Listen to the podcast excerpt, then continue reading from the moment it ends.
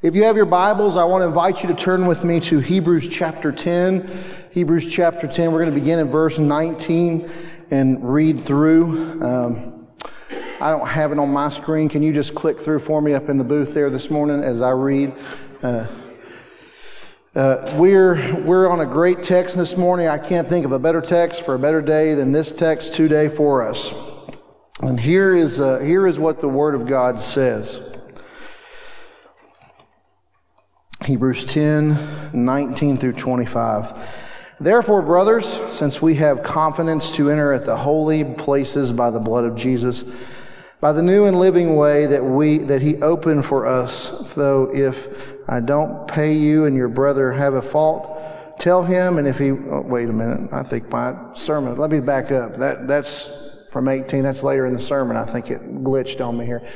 Therefore, brothers, since we have confidence to enter the holy places by the blood of Jesus, by the new and living way that he opened for us through the curtain, that is, through his flesh, and since we have a great priest over the house of God, let us draw near with a true heart in full assurance of faith, and with our hearts sprinkled clean from an evil conscience and our bodies washed with pure water. Let us hold fast the confession of our hope without wavering, for he who promised is faithful. And let us consider how to stir up one another to love and good works, not neglecting to meet together, as is the habit of some, but encouraging one another, and all the more as you see the day, notice the D is capitalized, drawing near.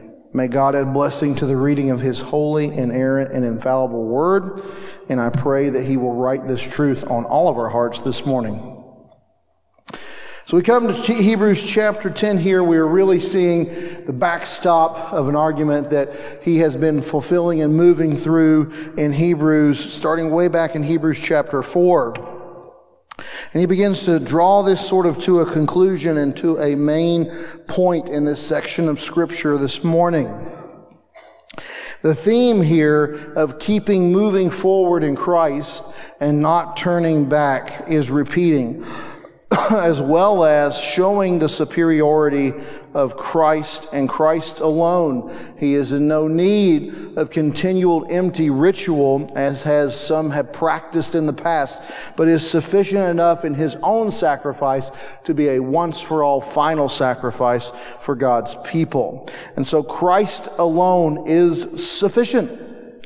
He is 100 and completely percent sufficient here. And here, as we enter into this passage and as we look closely at this, how he has ordered a priest after the order of Melchizedek, that he is our now great high priest who goes in on his own merit and on his own sacrifice intercedes for us there. And so it is with that in mind that we look a little more closely at these. Now, a few things stick out to me in this passage. Uh, first of all, here, you go quite a ways into this passage before you hit a verb, right? Uh, we, we have confidence to enter the blood and the places by the high priest. We see a, a passive verb there, but so by the new and living way, he opened, right? So let's, let's kind of back up here and, and pick, pick this apart. First thing we see here, what? Brothers, since we have confidence to enter the holy places. One of the great things that Christ provides for us is that we have confidence in at least three things this morning, I think I see in this passage. Three reasons that we have confidence. The first one is simply this. Jesus Christ has given us access. Uh, I have never been to Washington, D.C. longer than just driving through it. I have always wanted to go to the White House because I'm a history nerd and I want to go in. I want to see the Lincoln Room. I want to see all these different areas. And one of my favorite things in history is U.S. history. And I want to see the White House. But you know, you can't just, I don't know if you know this or not, but going to the, to, like if we decided after trunk or treat we wanted to go to Washington, D.C. and packed up, you could not just go get on a, a, a White House tour tomorrow tomorrow. You have to get a background check. I think, is it what, six months in advance now? You, you can't just waltz in there, right?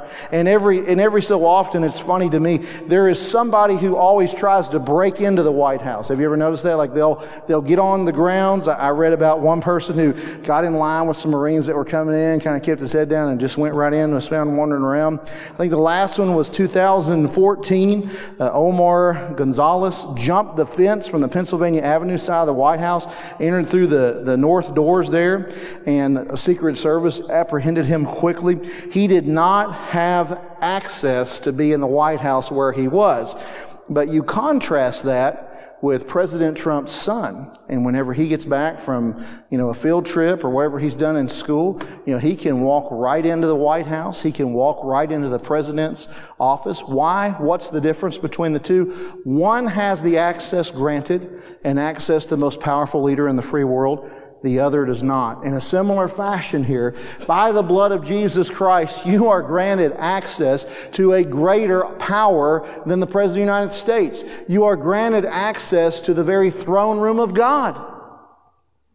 And that is something that is worth noting here. Uh, he says here, you and I, we can go, we can, I want you to think about this. This is important this morning. We can go right into the presence of God because he has given us this access. How did he give us that access? Well, he tells us in the next phrase. He gives us the access to the throne room by the blood of Jesus. What gives Donald Trump's son the access of his blood, his, the fact he is the son? Well, you are able to enter the throne room of God, not by your merit, not by your doing, but by what church? By the blood of Jesus Christ. It's beautiful. It's beautiful. Now, I know some of you are sitting here today and you've come in here and you say, well, that's wonderful, but you know, there are, I see terrible things happening to what I would perceive as people that are serving the Lord faithfully. How many of you who are longtime Grace Baptist Church members remember Ruth Gagel? Ruth and John Gagel. Raise your hand. You remember that couple? I went to seminary with their grandson, David Gagel, at Southern and, Louisville. A lot of y'all didn't know that, but we did. And they uh, faithfully serve a church up in their uh, area there in Kentucky. And they adopted a little girl from China. And she's had a heart condition. We're kind of waiting on pins and needles to hear back if this little girl's going to live or if she's not going to make it. And, you know, you look at a situation like that and you think, well, that's terrible. Things like that happen even to people who have this access. Uh, why in the world would we be okay with something like this happening? What, how are we to think about this? And I think the real temptation at moments like that is to ask this question, does God really love me? We've got to just remind ourselves of Jesus and how much He loved us. Here, listen to me, church, this morning. How much did Jesus love you? He loved you so much that He shed His own blood for you, that He died for me and for you in our place. That is the value that God gives to you this morning. It's because He places that great value not on what we do, but on what Christ has done for us. Second thing here, because of his intercession. By the blood of Jesus, he goes on to say, by the new and living way. By the new and living way. He's opened up here. Let me, let me just point something out here. Hebrews uses some different words than any other book in the New Testament, and therefore the Old Testament. And one of those words that uh, is used here in this section is acidos, right? Acidos. Uh, that's the transliteration of it. Now, does anybody here know what that means other than Don Holdridge? Is he in the back somewhere? Don may know. Well, you know the opposite of it. The opposite of it is Exodus. So what's Exodus mean? It means to leave, doesn't it? So acidos would mean what? to enter in, right? It, acidos here is enter into, or in this particular case here, to enter into the throne room. Uh, it, it's important here. He has opened up for us, and it says here in this translation and in all the translations, through his flesh, the curtain, and it's referring to here Jesus Christ becoming flesh. That's the curtain that is being referenced here, not necessarily the veil in the temple, but it is a symbol of the veil in, in many senses here.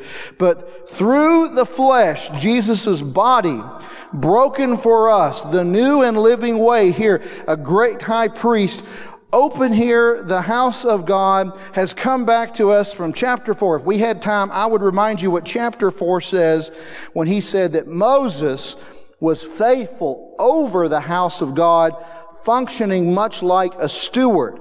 And back in, and in Hebrews chapter 4, here it says, Jesus is faithful over his, not his father's, he's over his house is what it says way back in Hebrews chapter 4.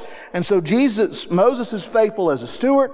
Jesus is faithful over his own house as an owner. Uh, so think about this access here. He's invited us, uh, even though we are in our sin, to be for our sin here to be completely eradicated and taken away.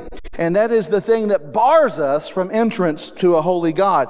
And here Jesus, our high priest, is already there. He's inviting us into Him. And when we get there, there is still, He is interceding for us. He is praying for us constantly. He is interceding for you and for me. He is the one who has died for us and intercedes in every way. And so because of this, because of the access we are granted, because here of the intercession of the Son, we now have a confidence that is unlike any confidence in any other religion. Here is the reality of it. Christianity is the most assured religion on the planet. If you talk, listen to me. If you talk to Hindus or to Buddhists, if you talk to new religious movements, which have sprung off of Christianity and are no longer part of our belief system, like Jehovah Witnesses. I want, you know, I really like, you know, when the Jehovah Witnesses come to Mayfield Drive, it's kind of like Christmas for me. Like I enjoy engaging with them. Like I always sort of, like when I see them coming down, I make sure I'm like tinkering in the garage or something so they know I'm home, right? But, uh, and I will ask them, I said, you know, you guys are so faithfully laboring out here. Have you got assurance that you're going to be saved? You'll be one of those 144,000. And you know what they always tell me every time? No, I just don't know. I hope I do enough that'll make it. Why is Christianity different? Here's why it's different. Your assurance and your confidence isn't based on what you're doing. It's based on what Christ has already done. And, and what Christ is continuing to do as he intercedes for you. That's the difference. So you can have a robust confidence that you have access and that you have intercession when these other religions are shrugging their shoulders and have no clue. All right, now we're going to move into the next part of the, the scripture here. Since we have a great high priest over the house of God. Verse 22. We're going to have a little Greek lesson here. It's actually an English lesson. These two words here. See those right there? Boom. Let us, right? Those two words in Greek, it, it, it's called a hortatory subjunctive. So remember that for later. So if you're, if you're at your trunk later today and I walk up to you and I say, what is a hortatory subjunctive? You can say, let us, right? That's the correct answer. Hortatory just means to exhort and subjunctive means whatever follows, you know, you're being exhorted to follow whatever goes here. So we have here in the next section of this passage three hortatory subjunctives where the author is, is telling us we need to do this, I need to do this, all God's people needs to do this. Are you with me? So it is, it is a, it's a lettuce salad. Some of you will get that later. That's a, I told one of the kids, who was it, Bishop? I think it was Bishop. So Bishop, I'm so excited about trunk or treat. I was able to get Dole salad packs, fun sizes to hand out to all the children today at trunk or treat. Isn't that great? He, he didn't think it was that great. I thought it was hilarious. Well, let's look at this lettuce salad here and all these hortatory subjunctives. First of all, the author tells us Let us what, church? Draw near. Now this is interesting because it is the opposite of chapter four. In the first part, he would have said what he gives is the second horse of judgment. Here he says, let us draw near. Opening up access to God, drawing near here to him, that one who is consecrated to have a true heart here, a true heart in full assurance of faith, one that has been sprinkled. Did you know the book of Hebrews is the only book in the New Testament that uses the word sprinkled? It's the only one that does it.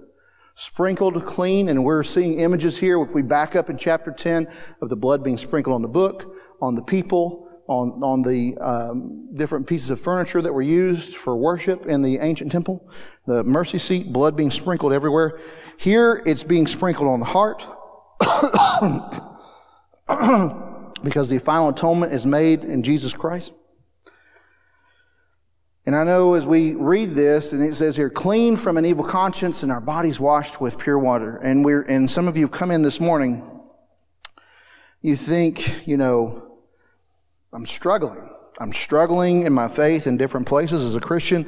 I fail and I fail often. And I'm not just saying you, I'm saying me as well. Uh, and we, And what I'm really glad about as a believer is this, and this is one of the reasons we can have this confidence. It doesn't depend on if I make a mistake or if I don't make a mistake. The sin that, that happens repeatedly in my life, my consecration, my sprinkling, my cleansing is not my effort. It is actively done by Christ. And because of that, I can draw near to Him. Does that make sense this morning? So when we when we look at this passage here, uh, you know, I, be, let me be clear here. I'm not saying if you're somebody that enjoys their sin and runs headlong into their sin and doesn't think twice about it, you know, you need a heart check and you need to think about, you know, as you grieve the Holy Spirit, am I truly a believer? But those who are striving, striving to be like Christ, who have had their conscience clean, who are striving to be more like Him in holiness, there will be slip ups, but your continually getting there and finally being there is not contingent on you, but on Christ. Next one here, the next hortatory subjunctive, the next piece of the lettuce salad. Let us, what's it say, church? Hold fast. Let us hold fast. Drawing near to God is an act of your will. It's a, it's a desire in your heart. It's resulting in that Jesus has already consecrated you. In this next part here, we're at, we're, we're being exhorted to hold fast. In chapter 4, we were told to hold fast first and then draw near second. Here's the question though. What are we to hold fast to? In this section of scripture, he tells us quickly, hold fast what church? What does he say? The confession. The confession of what? The confession of who Christ is and who we are. That, that's what he's talking about here. Of our hope without wavering. This is the reality here. Uh, you've got to remember way back in four when he used these two verbs, these same two verbs, but he flipped them here in reverse order. Hold fast and then draw near. And here he's saying salvation, we are to hold fast what? The confession of hope without wavering. The confession of hope that we hold fast is that I profess faith in Jesus Christ first and foremost. A long time ago, I confessed it then, and I am a believer now, and I continue to confess that he is the Savior of the world. He, I'm a believer and all around me know that I'm a believer. Listen to me. This is what he means he says, hold fast the confession. You should not be a secret saint. This is the reality. People around you should know you're a believer without you telling them that you're a believer. There should be enough gospel saturation in the way you carry yourself, live your life, interact with God's people, and interact with lost people that they can tell a difference. It comes out of your mouth. I don't ever want anybody to question whether or not I am a true believer. I want my confession to be obvious and I'm going to fail from time to time. Yes, that's absolutely true, but I won't, do not want to deny the Lord. And then finally, the third thing here. What does it say? Let us consider Now, this is interesting, right? Teach you a little trick in exegeting scripture. When you have items in a series, like three hortatory subjunctives, you know, they're all in a row and they're all the same, that's important. But when you have three items in a series like this, and you have two that are very similar, like the first two, draw near, and then hold the confession, but the third one's different, right? That's really important. That's what we call turbulence in the text. So here's what, here's what you need to see. He's going all the way back to chapter four, and from four to ten, he's been building this argument up much like uh, a Tennessee drive down the field, right? Every yard matters, but when you break the plane right here, that's the most important yard, right? At the very end. Well, this is one of the most important yards. It's being broke right here on this last hortatory subjunctive, all the way back from chapter 4 into chapter 10, verse 24. And he's saying, let us consider what? Let us consider how to stir up one another to love and to good works. And we kind of need clarification on that, right? I mean, that's a great concept and that's a great idea, but then how do we do that? Well, he answers that question immediately in 25. Here's what he says in verse 25, not neglecting to meet together, as is the habit of some, but encouraging one another, and all the more as you see the day drawing near. So, how is it that we consider stirring one another up? We meet together as a church body. Isn't that interesting? Let's, let's pick this apart a little closer. Let's take a little closer look at this as we look at this together. He's highlighting here what he is sharing with us, this repetition, repetition, repetition, variance. And the variance here, he is pointing at Christ, at Christ, at Christ. Now he pivots and turns to one another. So since therefore you have been given this, this is what you are to do with it. Now that you can draw near, uh, now that you can hold fast your confession, now you need to consider others that are around you. Specifically here, he is speaking to those who have claimed Jesus Christ and he is admonishing them to be with other believers. Not just when you feel like it, committed to other believers. That's what he's saying in this passage. Let me make it very, very clear, right? He, he is talking here, I think, about the local body that assembles together and has stated times and meeting places. And, you know, we just did a class uh, on the importance of the local body for the life of a believer. And it cannot be, listen, I cannot overemphasize to you the crux and the importance of being part of a local fellowship and body because the New Testament's making this as a central point here as, as he has built up into these verses. Um, he is telling us, and, and it amazes me. I, I talk to guys, and even guys that are going to go to seminary, and they don't see any kind of verse or formalized membership to a church in the Bible. Bible doesn't say anything about driving a car, but I'm dang sure a lot of y'all do it, right? Now, let me be clear on this. I do think that there's a formalized structure in the New Testament for a local body and formal church membership. Let me biblically give you the principles. It is one of those concepts like the Trinity. There, you won't find a Bible verse that says the Lord exists in a Trinity, Second Opinions 3.18, right? It doesn't say that anywhere. It, it is a concept. First John, we see the principle, the Word was with God, the Word was God, the Word became flesh, Jesus the Father are one. We see more clarification with the Spirit hovering over in creation. The Spirit and the Father are one, and yet separate. Well, here, let me make this case here. In the New Testament, the most common word that is used to describe the church is ecclesia. Ecclesia is only used two times by Jesus. It is used in Matthew 16 and it is used in Matthew 28. In Matthew 28, he is talking about church discipline. And here's what he says. He tells them all these different steps that a church is to take, a local body is to take to put somebody out if they are living in sin and unrepentant sin. And here's the reality of it. Who are you going to tell if there's not some kind of formalized church membership and there's not a line around these people are part of the church and these people are not? Right? It is implied and understood that there is a line between those that are considered part and formal and part of the membership and those that are not part of the body. He goes on to say in various other sections of the New Testament, in Ephesians chapter, uh, Paul tells us uh, that uh, we are to, uh, excuse me, later in Hebrews, he's going to tell us that we should uh, listen to our leaders in our church. Well, how do you know if you have a leader if you haven't formally committed to being part of that? And this is just the reality of it. I understand that this is, people will argue with me and say, well, this is a commitment phobic culture. Yes and no, right? I'm going to tell you something.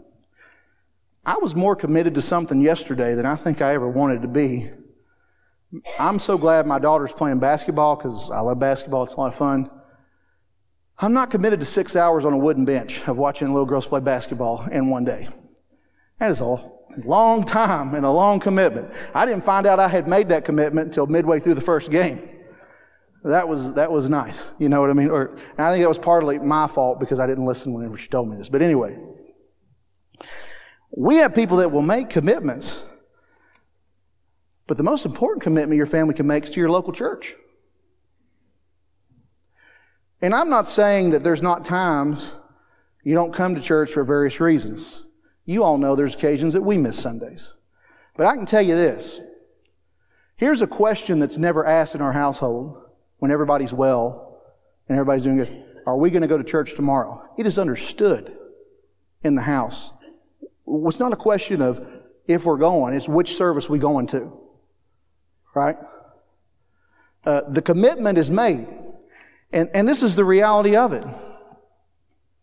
Everything in life, everything in life, everything in life, everything in life that is good requires commitment.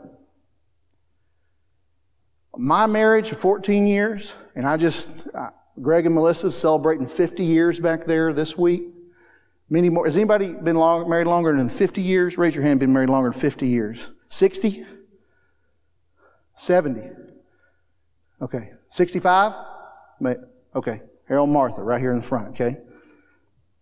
I like what my, yeah, that's wonderful. That's commitment. That's a picture of commitment. I like what one of my seminary professors said. He'd been married to his wife a little over 50 years. He said, You know, we never talked about divorce, but we talked about murder a few times. now, I know Harold Martha didn't have that conversation. I think what he was getting at though is there's times in a marriage it's hard. Would you say that's right, Harold and Martha? You, it's tough. And it's not so much, I think, that people want to be not, you know, with another spouse as much as it is maybe they just long for singleness. They just long to, you know, not have to be part of the commitment right now in this particular area. But I'm going to tell you something. I think Harold and Martha both say this. On the other side of it, it is an amazing blessing to be part of something like that. Isn't that right? To be committed and the fruits that come out of a commitment like that. So we are called here by the Bible to consider one another. And he says here, 1 Corinthians 12, Paul tells us, I think this is another point for church membership and formal church membership. Says he describes all the, all the body parts of the church. And I don't think this is about the universal church at all. This has got to be about a local body because of the description in 1 Corinthians 12. And he talks about part of the body being like a hand or a foot or a mouth. Can you, can you imagine what if your body decided to act like a local church? Like what if you got up tomorrow morning and your mouth said, you know what? I'm just going to take this week off. Or your, or your heart, or one of your kidneys said, I'm just not going to work this week. I had a really hard week last week. Uh, you ate a lot of different things and it was really hard on me. Or your stomach said, you had way too many peppers last week. I'm taking this whole week off because I'm tired from all the work last week. Right? How well are you going to get along by the end of that week? Right? You, you see, here, here's the reality of it. Whenever you, whenever you're not part of a church, when you're not part of a, of a committed and you've made that decision as a family, you are hurting yourself because think about this. You know, when you take a body part outside of the body, how long does that body part last? How long does it last? You better ice it quick and get it into another body fast or it's going to whittle, whittle away and die. You need the body. Christ created you to need the body and the body needs you. You are a crucial part. Listen, you may not be the mouthpiece like me. Praise God you're not. I'm glad we don't have a church full of Travis Tylers. That would be horrible, right? I'm glad for people who quietly serve in the church and just make this place wonderful. Right? Kind of like, you know, that little, that little tooth in your mouth that helps you chew food. You don't give it a lot of thought a lot of times, so that thing starts hurting, right? What if every one of your teeth said, we're just going to take this whole month off? Or, you know, you got to a certain age and your teeth said, you know what? We've done this job for 60 years. We're done. We're out. See ya, right? It's, it's uh, somebody else's turn to do this. That's not, that's not how the New Testament pictures this. Once he say here, let us consider how to stir up one another. Now, some of us in the church are really good at stirring up things, right? Maybe not in the best of ways. You know, it's literally a, a picture of a, of a prod used for an animal to prod them along and keep moving forward, poking them in their backside, causing pain and slight uncomfortability so they will keep pushing forward. Because remember what I said, anything that is important committed to, you have to be prodded every now and then. Well, this is your prod this morning. That you will be prodded to do what? Love and one another and to good works. Not neglecting together, but encouraging one another. And then here's the reality of it. This is, this is fascinating to me how he closes this argument. All the more as you see the day drawing near. What day? The day of the return of Christ. here's what, here's what something else you're saying when you neglect the church. You're saying, I don't believe he's coming back. Let me, let me see if I can paint this for you.